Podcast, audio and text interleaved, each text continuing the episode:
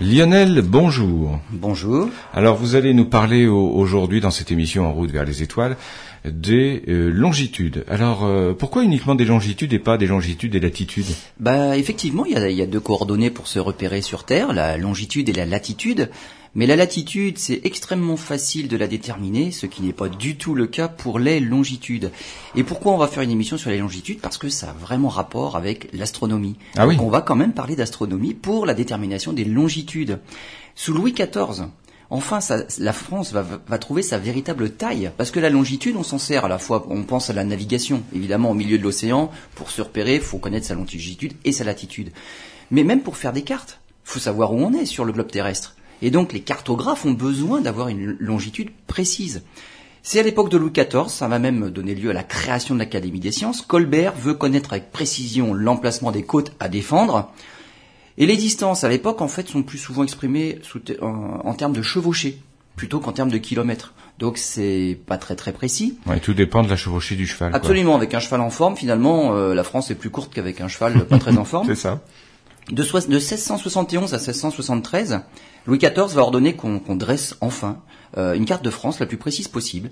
Et ce sont des grands noms comme Jean Picard, Philippe de la la dynastie des Cassini, Nicolas de Lacaille et bien d'autres, hein, euh, qui vont réussir à dresser non seulement les côtes, mais aussi des, lignes de référence comme la mmh. méridienne de mmh. Paris. Et les côtes vont enfin être dessinées. Et en 1693, euh, l'écart entre Paris et Brest recule de 1 degré 16 minutes. Ça paraît peu comme ça. Mais hmm. la France, d'un coup, Brest s'est rapproché de Paris de 130 km. Ah. On pensait les côtes du Finistère 130 km plus loin qu'elles ne le sont en réalité. Hmm. Et Louis XIV aurait dit qu'il était mal récompensé de la sollicitude qu'il portait à ses astronomes. Parce que justement, les astronomes lui ont fait perdre beaucoup plus de territoire en un coup que finalement toutes les guerres qu'il aurait menées. Voilà, d'où son idée peut-être d'aller conquérir d'autres territoires. On se retrouve dans quelques instants. Alors, dites-moi, avant de, commencer ce sujet sur les longitudes, vous disiez que ça a permis de déterminer des cartes précises.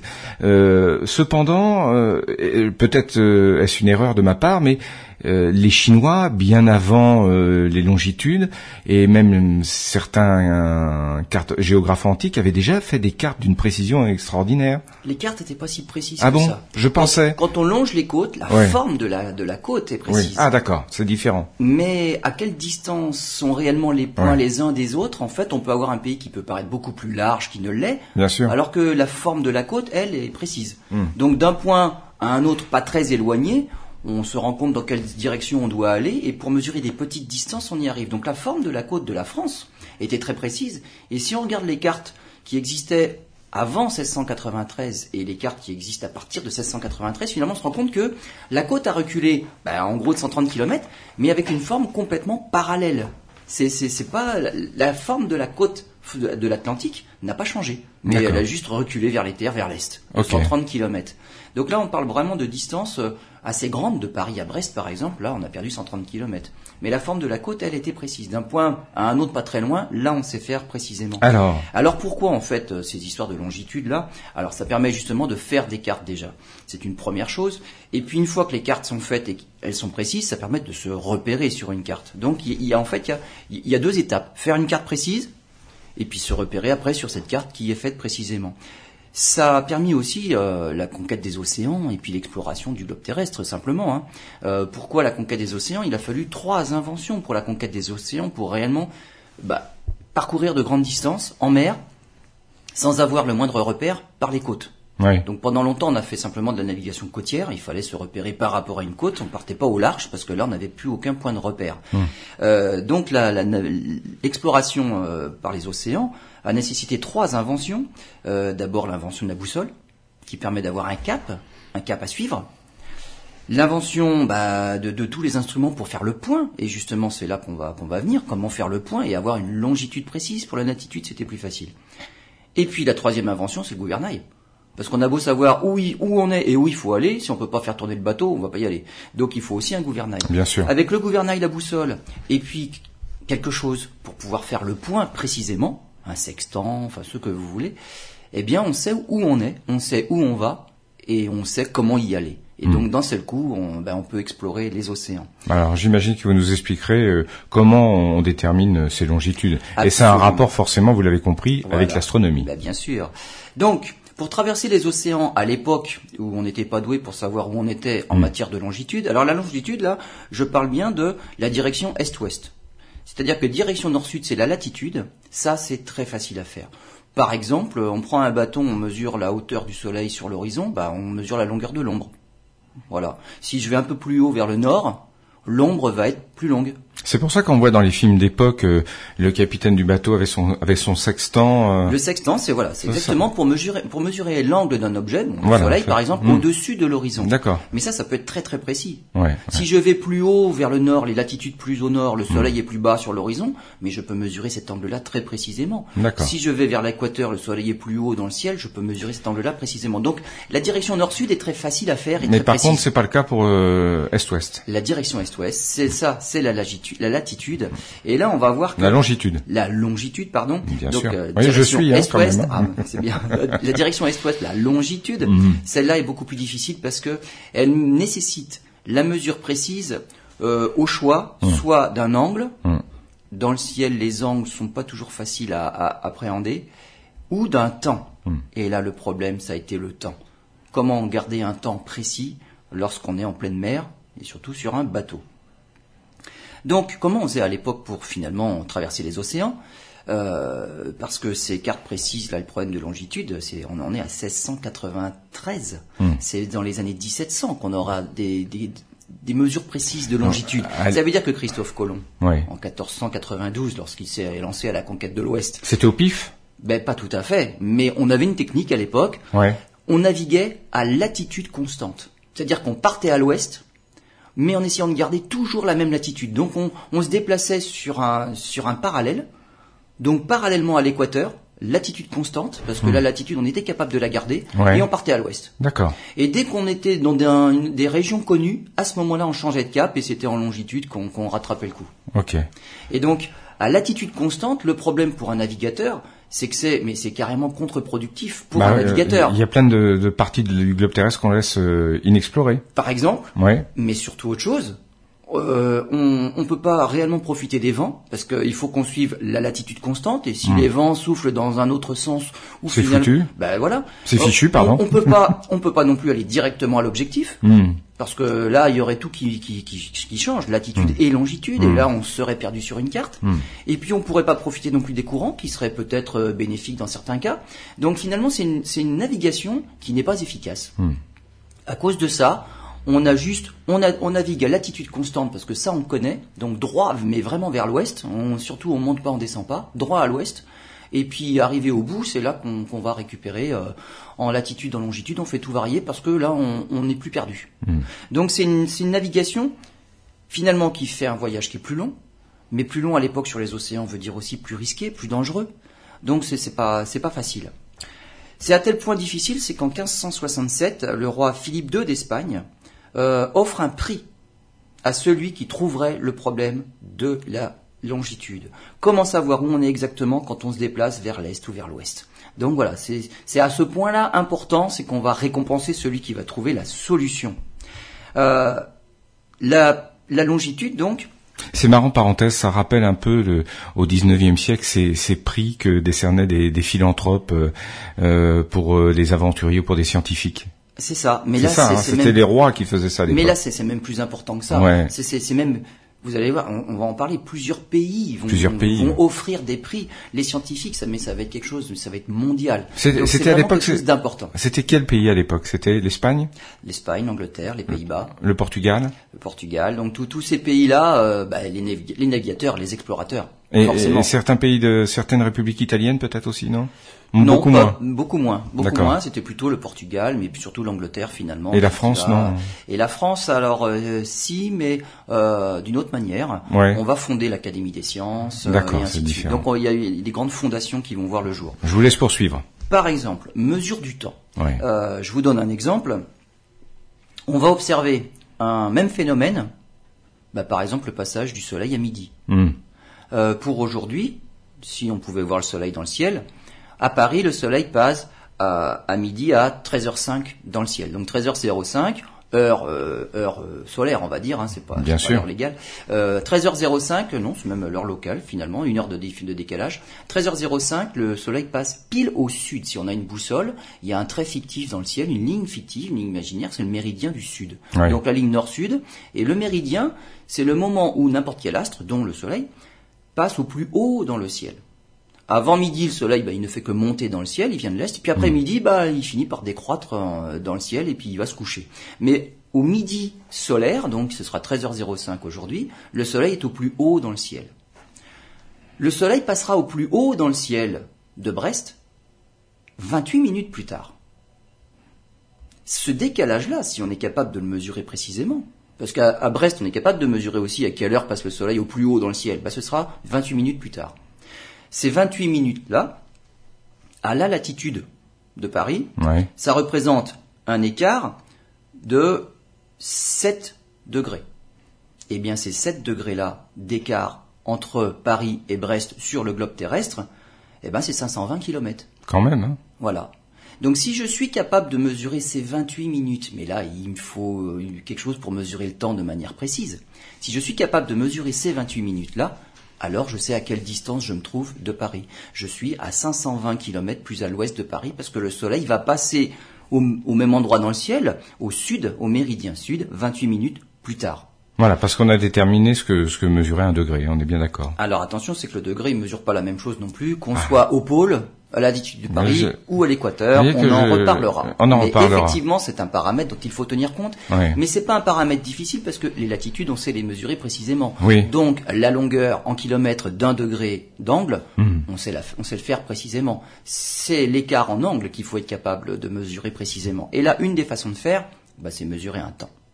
Donc il faut soit être capable de mesurer un angle, mais être capable de mesurer un angle précisément sur le bateau. Parce que là, on va parler des navigations. Ben oui, c'est pas d'un point Soit être fixe. hein. capable d'avoir quelque chose qui mesure le temps, et surtout, qui garde cette mesure du temps précisément sur un bateau. Et ça bouge, un bateau. 1568, le fils du roi d'Espagne, donc Philippe III maintenant, il augmente la récompense. Ça passe à 10 000 ducats. 1636, là aux Pays-Bas, on offre aussi un prix. 1666, là c'est Louis XIV. Louis XIV, carrément, il fonde l'Académie des sciences. hein. Entre autres pour résoudre bah, ce problème de longitude. L'Académie des sciences va regrouper plusieurs euh, pôles d'intérêt, on va dire, mais il y en aura un spécial pour la détermination de la longitude et surtout de- des cartographies, des cartes précises de, des côtes françaises. Et 1714, au Royaume-Uni, le Bureau des longitudes est fondé avec carrément un prix de 20 000 livres. 20 000 livres en euros actuels, c'est 2 millions d'euros. Pas mal. Ah bah c'est quand même intéressant. Hein. Pour une méthode précise de la détermination de la longitude, et cette méthode-là va s'appeler le Longitude Act, donc c'est vraiment en plus, ça porte un nom. Ce, ce- cette course-là à, à la résolution de ce problème de longitude, c'est le Longitude Act qui a été adopté par le Parlement anglais en 1714. Eh bien, on se retrouve dans quelques instants. Alors Lionel, il y a quelques instants, euh, vous nous parliez justement de, de ces États qui à l'époque euh, euh, donnaient des récompenses, euh, des sacrés montants pour pouvoir euh, avancer dans la recherche scientifique ou de la découverte, par exemple, des longitudes. Mais c'est un problème important, et non seulement les États offrent des récompenses, mais c'est surtout pour trouver une solution, et les scientifiques vont se lancer dans la course à cette Mm. résolution de ce problème de longitude. Et des scientifiques finalement de, de, de, de tous horizons. Mm. Il y a aussi bien des horlogers qui a un problème avec l'heure, ben on va essayer de déterminer, de faire des, des choses qui permettent de donner l'heure précisément, et de la garder surtout. Ouais. Et puis des, des astronomes qui vont essayer de trouver des solutions, mais est-ce que par le ciel il n'y aurait pas des moyens?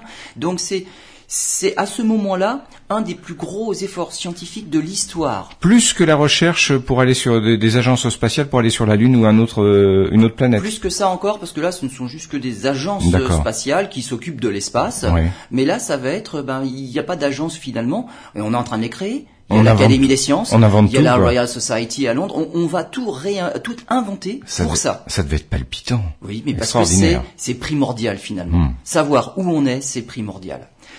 Donc, on a parlé tout à l'heure du, du- du- d'un des principes de, de la méthode, c'est euh, si le soleil passe à- au midi, au méridien euh, local à, à 1h05 à Paris, et puis à Brest, il passe 28 minutes plus tard, finalement il y a un décalage Oui. euh, dans le temps mais d'un phénomène qui se passe à deux instants différents et être capable de mesurer le temps. Bien sûr. Une autre façon de faire, c'est observer un phénomène qui serait simultané à ces deux endroits-là, mais finalement c'est la montre qui indique deux heures différentes.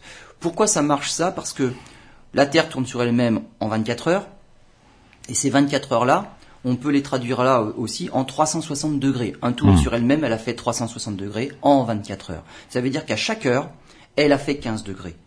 Donc, dans notre euh, finalement système de mesure à la surface de la Terre, à chaque heure de décalage, il y aura 15 degrés d'écart. Mais c'est fou parce qu'en fin de compte, vous nous expliquez ça, c'est d'une simplicité enfantine. On s'aperçoit que la science et l'avancée, c'est souvent de la logique et de l'observation. Mais absolument, mais l'idée en elle-même n'est pas compliquée. Non, à l'idée, elle apparaît très simple. Mais Surtout quand souvent, c'est vous qui l'expliquez. Souvent, les idées sont complètement anodines. Oui. Mais le problème, c'est que c'est à l'époque, Ouais. technologiquement, c'est impossible. Et c'est ça, en fait, qui va faire avancer la science. C'est que vous allez voir euh, dans une autre partie, c'est mais des horlogers vont s'y mettre. On veut un temps qui, qui soit qu'on puisse garder. Quelles que soient les conditions et quel que soit l'endroit où on se trouve sur Terre, en plein milieu de l'océan, faut garder l'heure. Bien sûr. À Alors on qu'on bouge, pas alors qu'on bouge sans arrêt. Absolument, c'est un peu, c'est un peu mobile. Ouais, Donc les conditions l'environnement ne Exact. sont pas adéquates pour garder une heure précise, et c'est pourtant ça qu'on a besoin. Ah, Donc, on a vu avec euh, notre, notre exemple de Paris-Brest, c'est un phénomène qui arrive mais qui se décale dans le temps. Hmm. Tout ce qui se passe à Paris va se produire à Brest 28 minutes plus tard. Hmm. Euh, c'est même 28 minutes plus tôt. plutôt, oui. C'est- Non, plus tard. Non, Plus Brest- tard moi, Brest, Ah, je- le, moi- moi, le je soleil suis, se hein. lève à, à, à Brest Euh, 28 jusqu'à- oui, voilà, c'est ça, oui. Donc il y a un décalage horaire entre Paris et Brest. Pour autant, en France, on a adopté un, un horaire commun entre Strasbourg et Brest. Et là, pourtant, il y a une heure d'écart dans le ciel. Hmm. Ouais. Euh, on a la même heure. Voilà. Ce qui n'est pas le cas. On peut pas le faire pour des pays comme les États-Unis, Ouais. qui sont trop longs en longitude justement. Ça là, il rien faut dire. plusieurs fuseaux horaires. Voilà, c'est ça. Mais en France, au 19e siècle, pour les trains, il y avait à l'époque où on appliquait l'heure solaire, Absolument. il y avait des 20 minutes de décalage euh, quand on allait de Paris à Strasbourg ou... euh, C'est ça. Si l'heure est locale, Ouais. Et qu'on justement on s'appuie sur le passage du soleil au sud chaque jour, Ouais. on a une heure locale. Mm. Mais l'heure locale à Strasbourg n'est pas la même qu'à Paris, il y a une demi-heure d'écart et il y a encore une demi-heure d'écart entre Paris et Brest. Il y a une heure d'écart entre l'heure locale de Strasbourg et l'heure locale de Brest. C'est pas possible.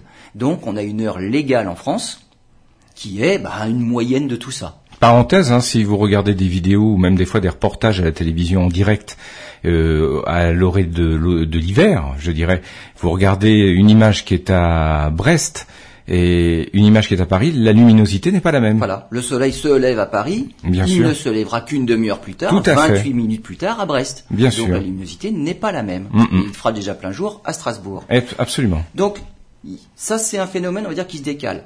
Ce qui, euh, ce qui va m'intéresser, moi, c'est plutôt un phénomène qu'on observe simultanément, Partout. partout, en même temps, et être capable de donner son heure. Hmm. Et là, puisque la Terre fait un tour, donc 360 degrés en 24 heures, un décalage d'une heure, finalement, sur l'heure que nous indique C'est notre 15 montre, degrés. C'est 15 degrés C'est facile à mesurer. et de 15 degrés de longitude. Bien Je sûr. sais que, par exemple, à Brest, euh, bah, j'ai 28 minutes de retard sur tous les faits, sur, à ma montre. Et ben, finalement, euh, c'est que je suis 7 degrés plus à l'ouest. Hmm.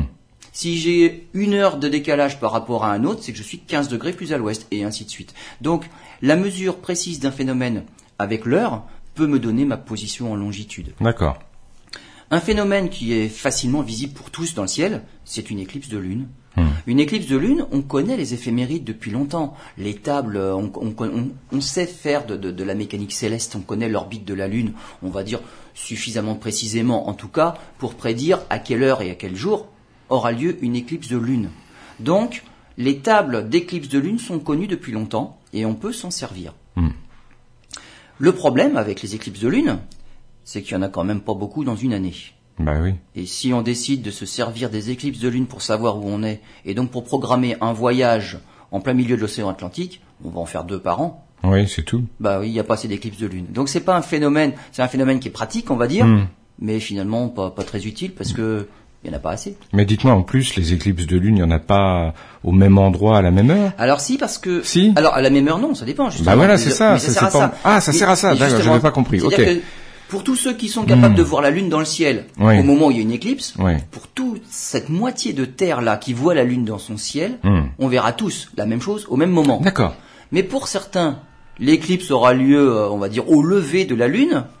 Pour d'autres, elle aura lieu au coucher de la Lune. Pour d'autres, la Lune sera en plein milieu du ciel et on n'aura pas tous la même heure. Bien sûr. Et donc c'est cette heure-là qui permettra de dire ah ça y est, on- tout le monde on voit le phénomène qui commence à cette heure-là, enfin cette heure-là locale. Ah ben comme on n'a pas tous la même heure, c'est qu'on est décalé en longitude. Oui, oui. Mais le problème, les éclipses de lune, il y en a pas assez. Il en faudrait tous les jours pour que ce soit pratique comme phénomène à, à utiliser. Mais c'est pas le cas.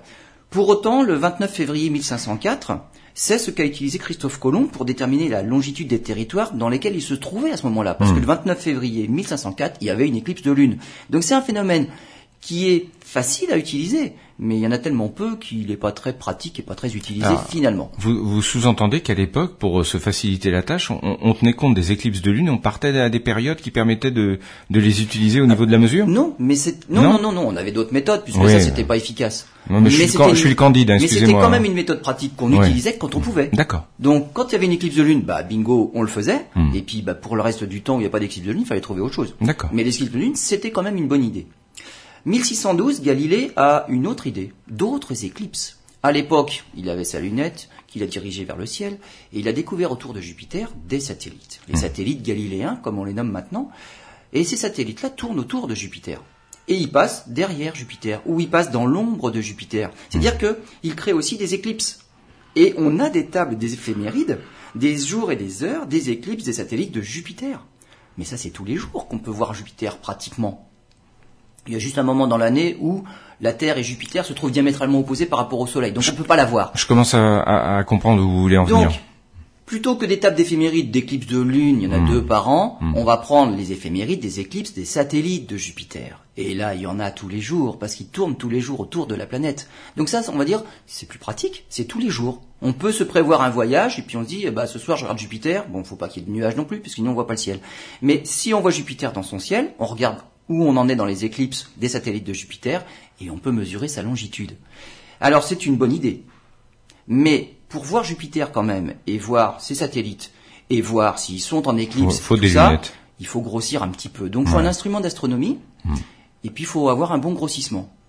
Au milieu de l'océan, sur un bateau, avec les vagues, essayer de viser Jupiter sans bouger.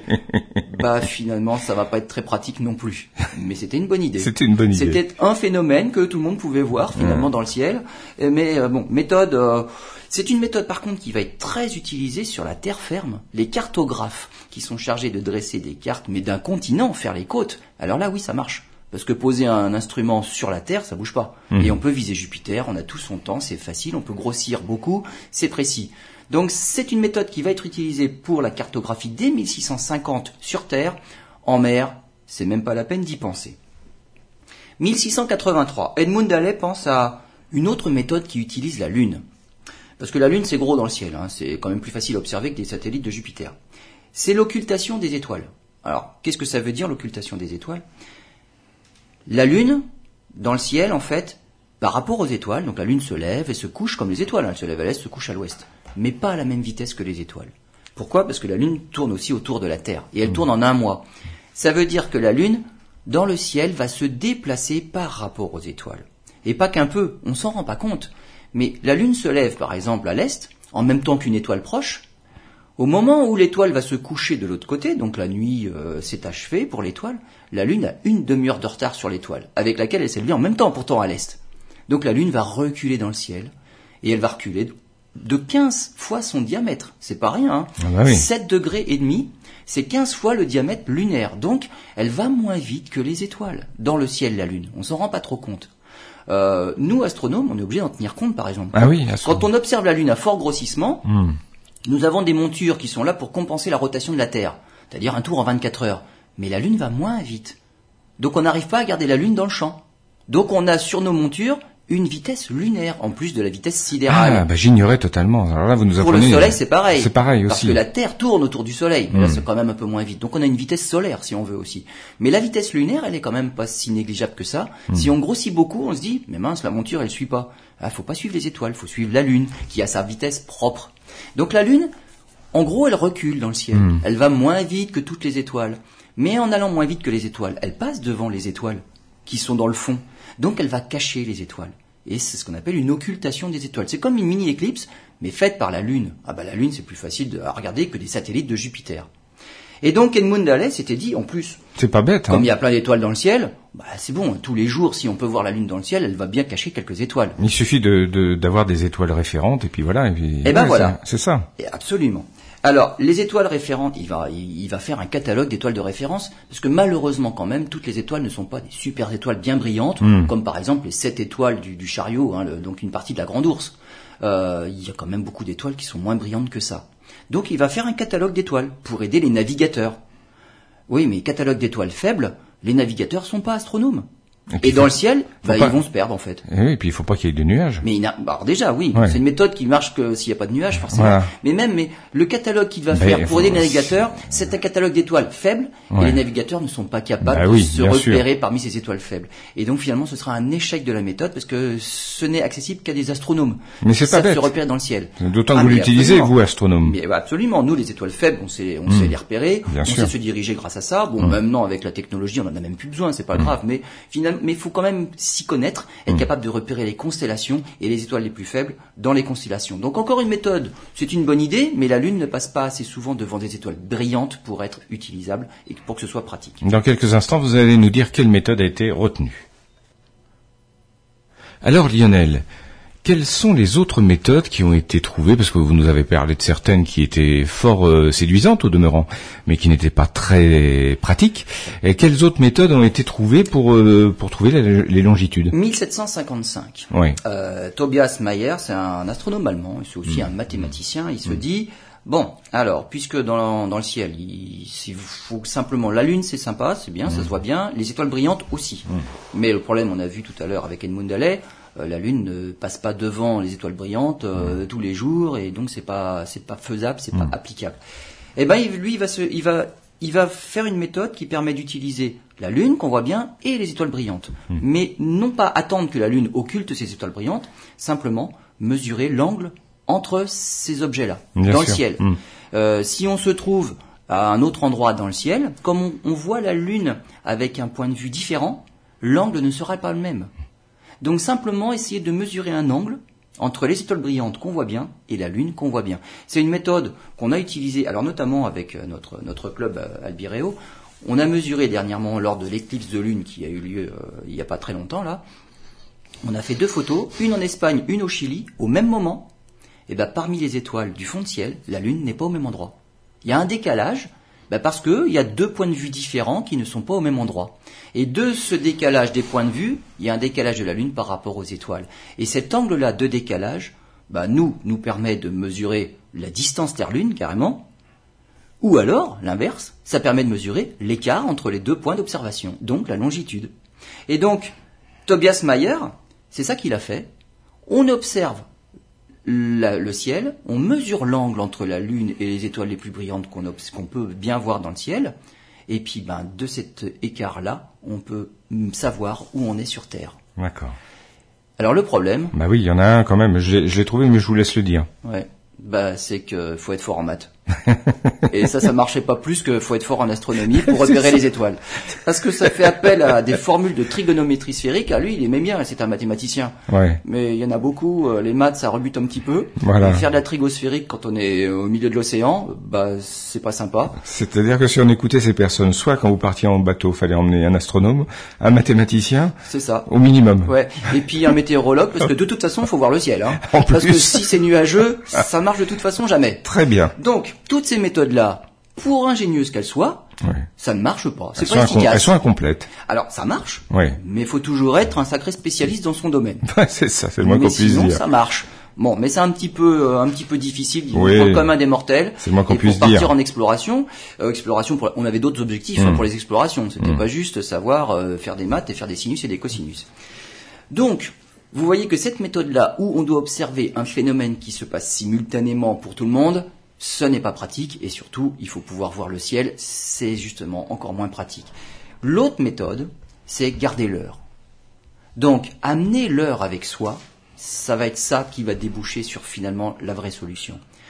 On met quelque chose à l'heure au départ, Ouais. on amène l'heure avec soi, et on mesure, bah, comme entre Paris et Brest, le passage du soleil au plus haut dans le ciel, il y a un décalage horaire, mais je peux le savoir puisque j'ai gardé l'heure avec moi. Donc c'est l'histoire de garder l'heure. C'est en 1656, c'est Christian Huygens. Huygens c'est un, un néerlandais. Alors Huygens c'est la prononciation française. hein. Ouais, et un néerlandais, Un c'est néerlandais m'a dit, je lui ai demandé C'est D'accord. Huygens. Les On va- G c'est pas des G, c'est des R. hein. Huygens. On va garder la française Christian Huygens. Voilà. Voilà. Bon, Christian Huygens, euh, bien français. Voilà. Euh, il va, bah, il va, il va s'atteler aux pendules. Alors les pendules, pas au féminin, pas une pendule, mais un pendule. Comme celui de Foucault. Un pendule au masculin, c'est quelque chose qui pend. Oui. Et donc ça pend et ça ça balance. Donc c'est c'est juste le balancier. Et le un- quelque chose qui fait un mouvement de balancier Hmm. a le droit de se dénommer pendule.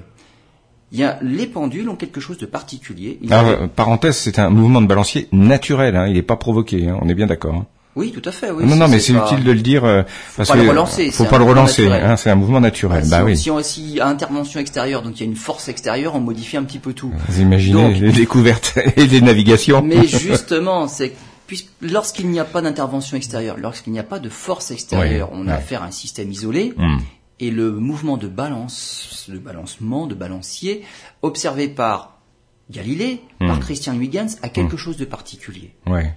Ce mouvement de balancier-là, il ne dépend pas du poids qui est accroché au bout du pendule. Il dépend juste de la longueur du pendule. Hmm. Ah et oui. de la force de gravité. Hmm.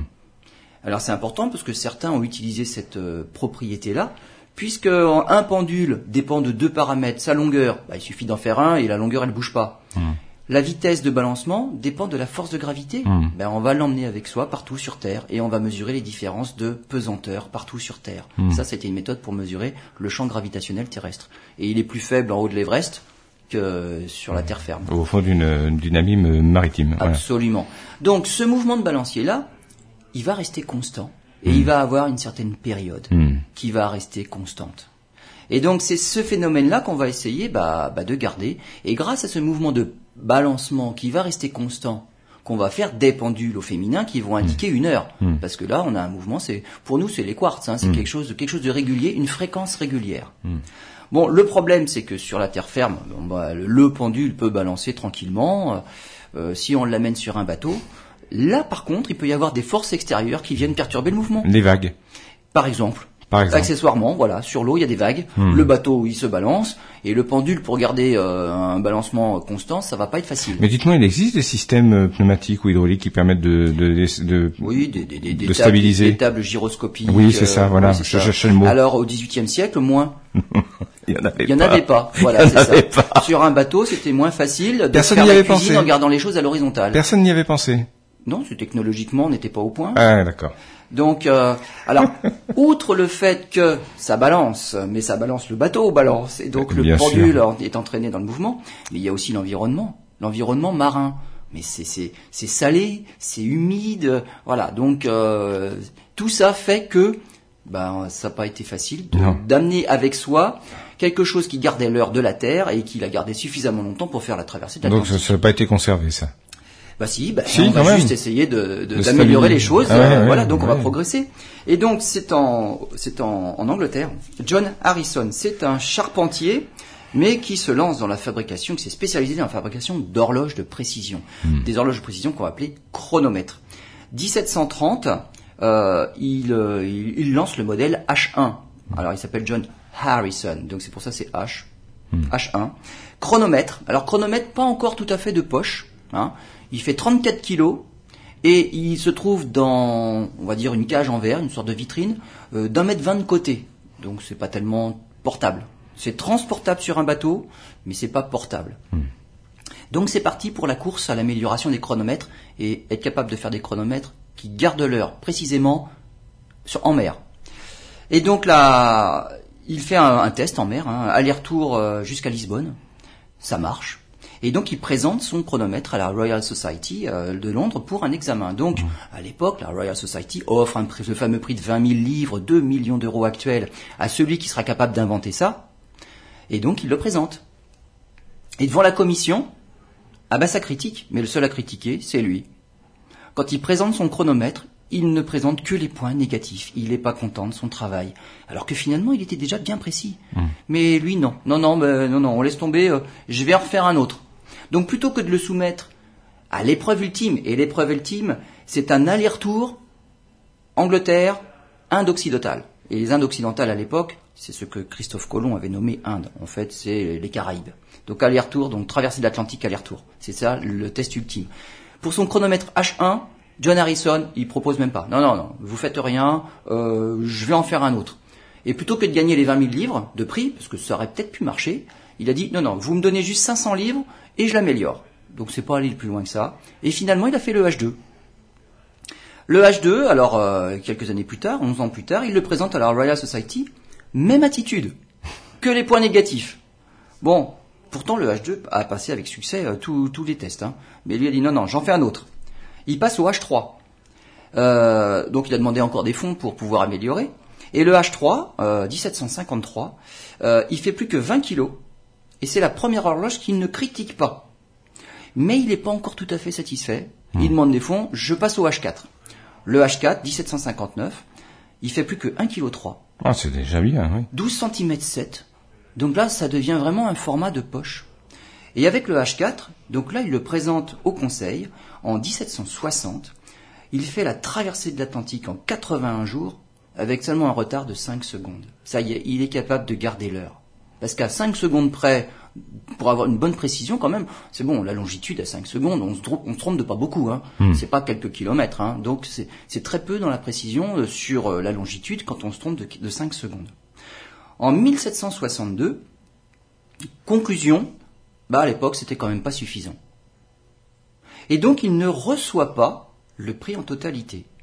Des 20 000 livres, il reçoit 1500 livres, parce que quand même pour, on va dire pour récompenser l'ensemble de son œuvre, il reçoit 1500 livres. Euh, en 1700, donc il l'améliore, il fait de nouveaux essais. Et en 1764, ça y est, il reçoit la moitié du prix. Ah, c'est bizarre, pourtant il remplissait toutes les conditions. La moitié du prix, ou alors le prix en entier, à condition qu'il donne toutes ses horloges et tous les secrets de, fabrication. Tiens, tiens, déjà. Déjà, voilà. Donc, euh, bah, il n'est pas d'accord. Euh, pourtant, le H4, il a une autonomie de 30 heures. Euh, il est invariant face aux variations de température, donc il est, vraiment résistant aux variations de température. Et avec 10 000 livres, parce qu'il a reçu la moitié du prix, il va faire le H5 en 4 ans. Et là, enfin, il va recevoir l'intégralité du prix. Donc il aura mis bah, toute sa vie pour aller jusqu'au H5. Alors, cette super horloge-là, bah, elle va finir par équiper tous les bateaux Eh ben non, c'est beaucoup trop cher. Il a fait une horloge de précision, le truc ultra précis, mais si comme si c'est comme c'est comme si nous par exemple on devait s'acheter euh, des horloges atomiques pour euh, garder l'heure. Ben non, c'est hors de prix, c'est pas pour le commun des mortels. Son mhm. super chronomètre H5 qui marche très bien, finalement, bah, les navigateurs vont le bouder et ils vont rester longtemps avec leur table, leur table de lunaire et, et un sextant qu'ils peuvent acquérir pour seulement 20 livres, alors que le chronomètre était beaucoup trop cher pour eux. On se retrouve dans quelques instants. Dernière partie de cette émission consacrée aux, longitudes, on en était resté euh, bah, la création de ce chronomètre ultra précis, puisque en fait il aboutissait à un décalage euh, temporel quand il faisait un voyage autour du monde à 5 secondes, c'est rien. Ah, c'est ça, il l'avait même amélioré avec le H4 et le H5. Voilà, c'est ça. Mais c'est comme, euh, on va dire, pour, euh, pour nous à notre époque, il y a des marques de montres ultra précises, mais qui sont réservées à ceux qui peuvent se permettre d'y mettre beaucoup d'argent. Voilà, et puis selon l'utilisation qu'ils en font. Mais pour le grand public, on va dire... Bah, Aucun intérêt. Voilà, et hmm. puis pour nous, bah, on peut pas se le permettre, et parce que c'est trop cher, et puis ça n'a pas d'intérêt. Mais finalement, il a quand même ouvert la voie à la détermination précise du temps et aux horloges qui sont capables de garder le temps, mmh. aux chronomètres ultra, qui sont, qui sont finalement, mmh. alors peut-être moins précis, mais meilleur marché. Bien sûr. Et donc c'est un autre, c'est John Arnold, qui est horloger lui aussi, bah finalement lui va, va faire d'autres séries de chronomètres, bien moins chères, et finalement c'est cette voie-là qui va se développer.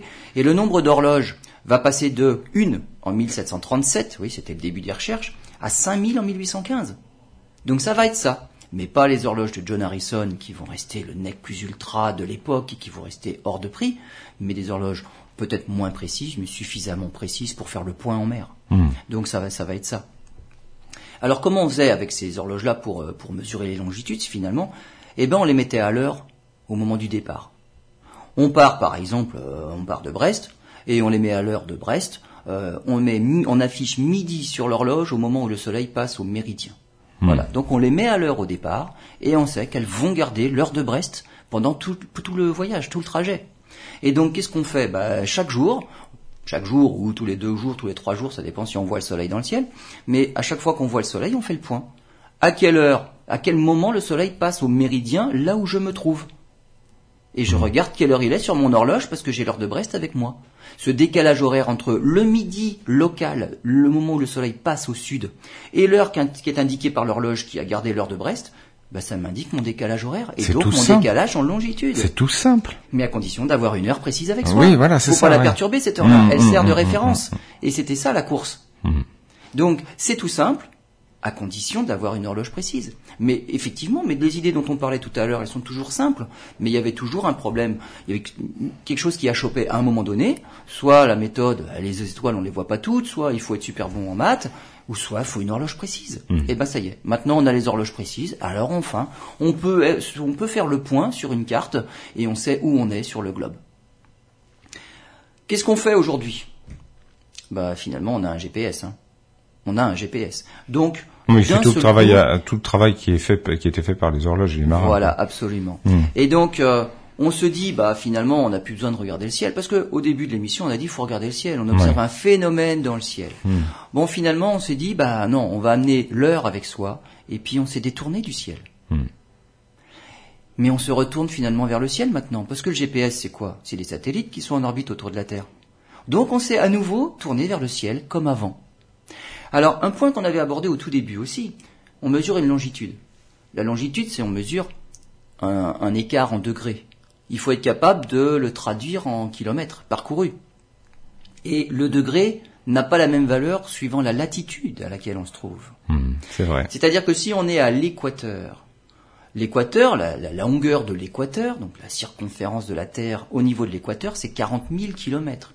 Chaque degré, puisque ces 40 000 kilomètres là font 360 degrés de toute façon, c'est un cercle de 40 000 kilomètres de circonférence, de, de longueur, chaque degré fait 111 kilomètres. Si je suis à la latitude de Paris, de Brest, Oui. chaque degré ne fait plus que 69 kilomètres. Bah oui, notre cercle à nous, on est déjà plus Oui. près du pôle, il est un petit peu plus petit. Bien sûr. Il fait pas 40 000 kilomètres de longueur, notre cercle à nous.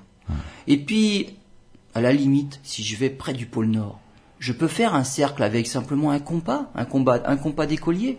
Je peux faire un cercle avec, je sais pas, un centimètre de, de diamètre. Mm. Je peux faire un tout petit cercle.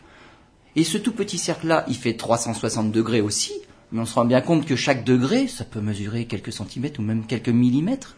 Donc chaque degré de longitude n'a pas la même valeur en kilomètres suivant la latitude à laquelle on se trouve. Ça va de 0 quand on est pile au pôle à 111 kilomètres quand on est à l'équateur. Donc ça, il faut en tenir compte pour ensuite se repérer sur la carte. Donc les degrés, ce- c'est un angle, mais un angle qui n'a pas la même valeur après sur la carte. Ça dépend de la latitude. Mais la latitude, on l'a dit, ça c'est facile à déterminer, on le sait. Donc, nos GPS modernes. Eh ben oui, nos GPS, en fait, ils sont revenus finalement vers le ciel.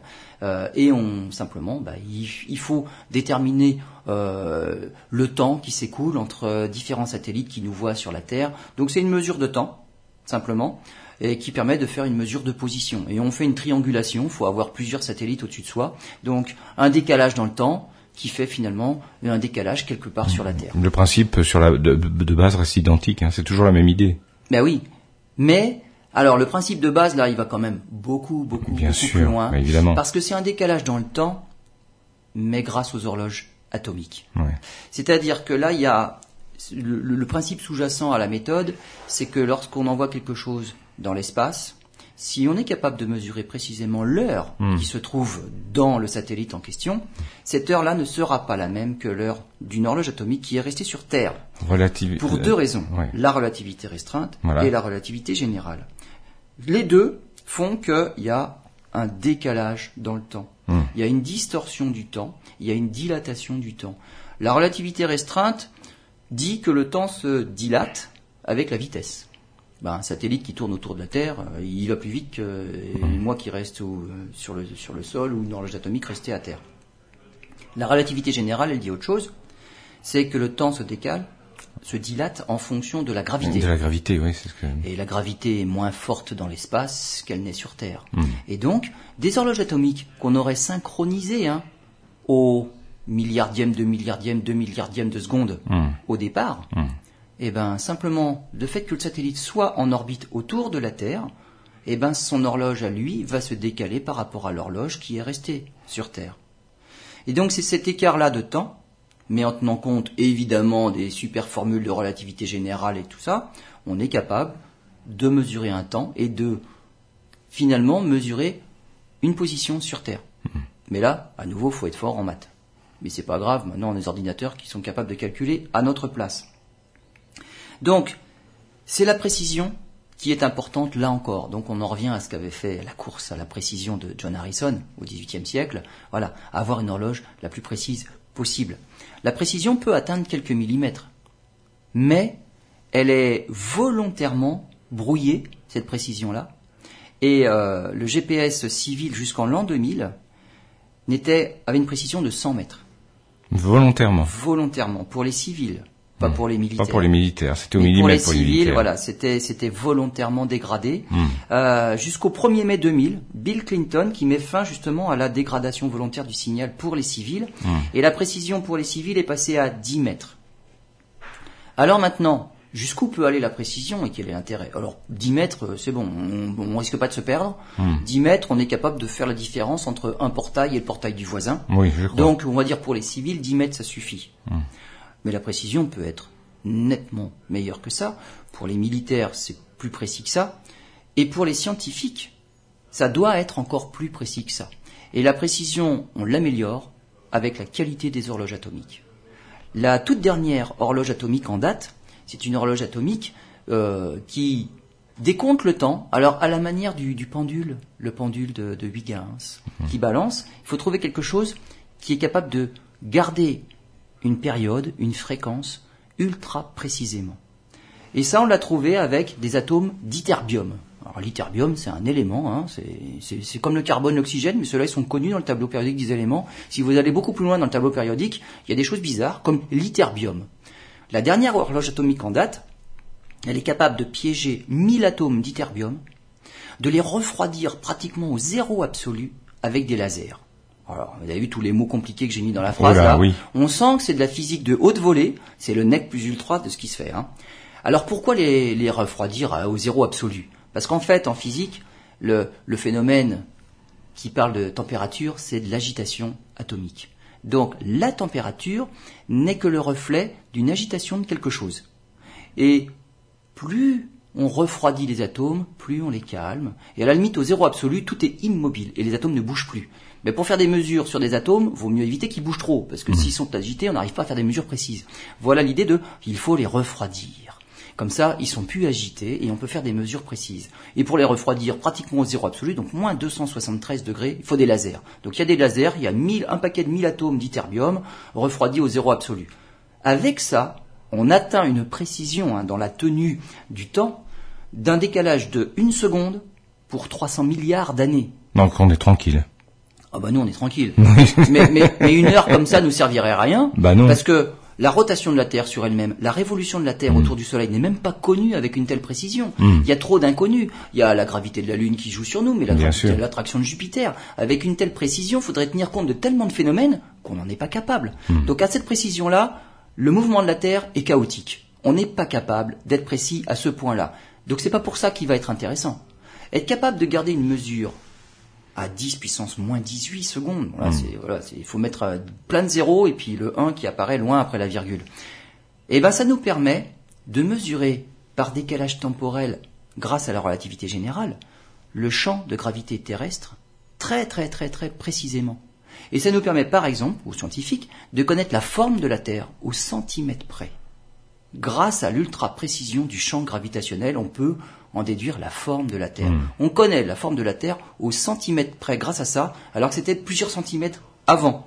Ça nous permet aussi bah, de faire des tests toujours sur la relativité générale, parce qu'on est en train de tester, est-ce que c'est toujours une théorie qui est valide jusqu'à autant de décimales, ou est-ce que ah on commence à mettre en, en- en- Autre chose. mettre en valeur quelque chose qui, qui dirait que c'est pas une théorie complète finalement. Si on est très précis, on se rend compte que ah, il y a un décalage. C'est pour ça que la théorie de Newton n'a pas continué, parce qu'avec il y avait des erreurs sur certains phénomènes, elle n'était pas assez précise. Mais pour la vie, pour, la, vie, quotidienne, ça suffit. Ça suffit. Si, je saute du premier étage, je sais à quelle vitesse je vais tomber dans la pelouse.